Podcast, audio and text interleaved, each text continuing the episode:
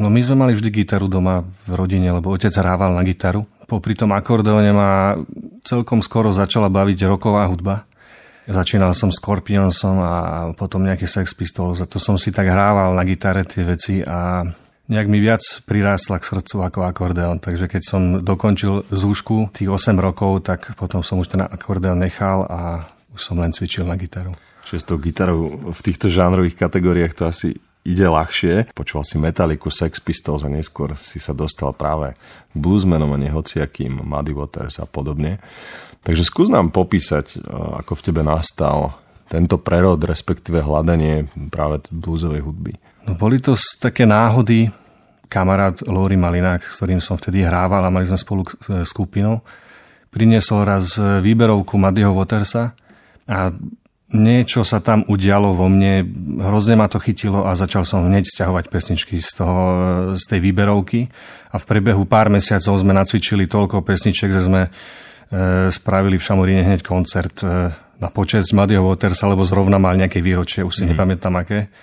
Takže nás, všetkých nás to veľmi chytilo a musím povedať, že odvtedy som sa viac venoval aj blues a takýmto iným žánrom, ale na druhej strane e, taká tá tvrdšia hudba stále u mňa zostala ako také hobby alebo alebo taká záľuba. Mm-hmm. Mám to stále rád. Ty si takisto bol členom bluesovej formácie Raging Blues. My sme už spomínali aj Loriho. E, s ním si pôsobil vo formácii Dusty Ford Band. Ak ma informácie neklamú, tak približ nám trošku tieto kapely.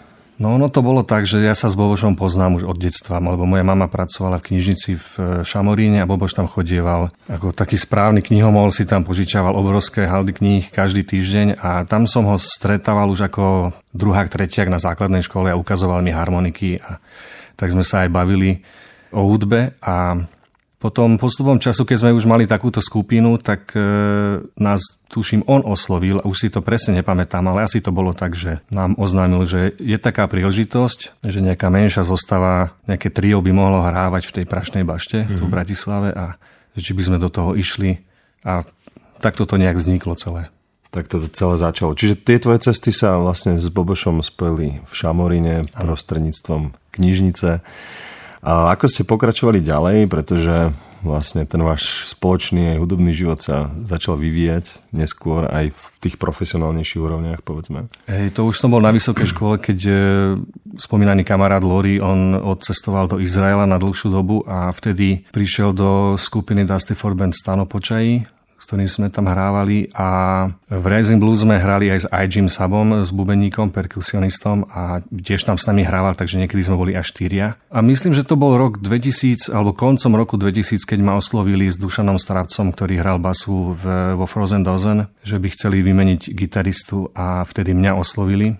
No a vtedy sa stalo to, že kvôli kapele som nechal aj vysokú školu, lebo zrazu sme mali toľko koncertov, že nejak som nestíhal a ani sa mi moc nechcelo do toho, takže vtedy som tak vážnejšie poňal e, takúto cestu hudobníka, dá sa povedať. Ale predpokladám, že nelutuješ že sa takto rozhodol. Nelutujem. Ja ťa vnímam ako hudobníka, gitaristu, ktorý nemá problém žánrovo meniť. To znamená, že cítiš sa tak povedieť ako ryba vo vode v blues, ale zabrúsiš aj povedzme do populárnej hudby, do rokovej hudby a tak ďalej. Čo je možno pre teba z týchto žánrov najbližšie, respektíve je to pre hudobníka ťažké striedať tieto polohy povedzme tak často? Trochu je to ťažké v tom, že človek musí byť pripravený na rôzne, proste musia sa niektoré štýlové znaky dodržiavať aj v rámci blues, keď sa hrá Jumping Blues, alebo keď sa hrá Chicago, alebo keď sa hrá New Orleans, tak človek vie, že ako by to malo asi znieť.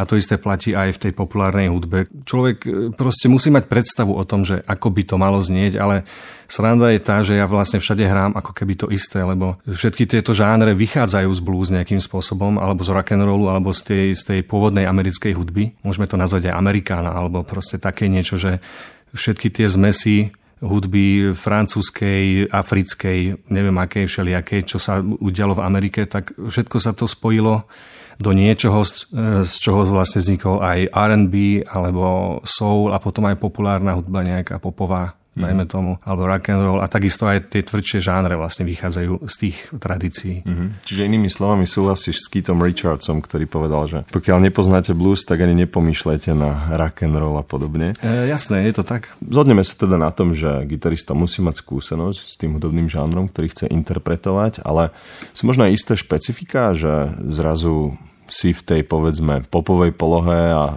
v hlave ti niečo prepne, čo ti hovorí, že aha, teraz, teraz musím hrať asi takto, alebo ten tón musí znieť asi tak a podobne. Áno, ale skôr naopak by som povedal, že, že skôr sa snažím všade pretlačiť aspoň nejakú blúzovú, nejaký blúzový lik alebo nejakú malú stupnicu, mm.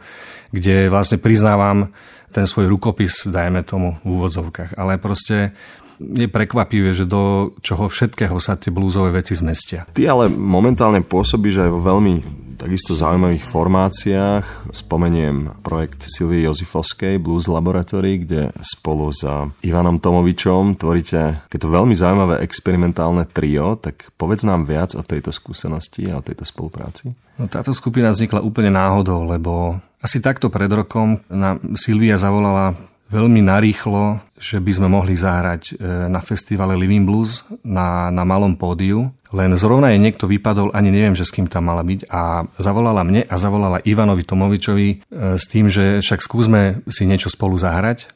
A tak dobre to dopadlo, že tam vznikla táto skupina a aj hneď sa vymyslel názov, že Blues Laboratory, lebo Ivan e, používa všelijaké aj elektronické prvky a, a loopery a MIDI snímač na gitare, tým pádom tam proste hrá flauty a všelijaké iné nástroje. Je to veľmi neortodoxné poňatie toho blues, ale stále, podľa mňa je to stále dobré a stále sa to tam zmestí, stále to má svoj priestor. Čo bolo pre teba zatiaľ takou najväčšou hudobnou výzvou? Patríš medzi ľudí, ktorí radi povedzme dosiahnu metu, ktorú si povedia, že chcú dosiahnuť? Určite áno. V rámci nástroja nejaká najväčšia výzva, ani neviem. Možno, možno keď som začal hrávať s Peťom Cmorikom, tak e, som sa zrazu ocitol v kvázi hardrockovej kapele, z ktorého žánru som už dlhšie vypadol. Hral som skôr popové alebo potom tie bluzové kľudnejšie veci a zrazu som tam mal hrať nejaké dlhšie solá. Tak a to, mi proste, to, to je taká výzva pre mňa proste držať krok aj, aj v rámci takéhoto žánru. Ale ja sa veľmi teším na tieto výzvy, lebo ma to tak vždy trošku dostane z toho, z toho zabehaného. A je to vždy dobre robiť niečo nové a naučiť sa niečo nové. To človeka stále posúva a ja sa z toho veľmi teším. Mňa vždy fascinovalo a gitaristi väčšinou blues majú pre niekoho možno takú nešťastnú úlohu, pretože musia držať povedzme tie backlighty, ktoré sa neustále opakujú a musia byť rovné a presné a podobne. Ale ty patríš medzi ľudí, ktorí, ktorým to naozaj ide, pretože to možno pre niekoho zdá sa byť veľmi jednoduché a prozaické, ale to zďaleka neplatí. No ja to mám veľmi rád. Proste ja sa viem, eh, hudobne sa viem úplne vyžiť eh, v tých, tých backlightoch. Proste tam sa môže udiať toľko vecí v rámci rytmiky, aj, aj nejakých iných postupov, takých nezvyčajných a ešte nehovoriac o nejakej zvukomalbe, Mám rád efekty, efektové pedále, tým pádom vždy hľadám proste nejaké iné prístupy, iné zvuky. No mňa to veľmi baví.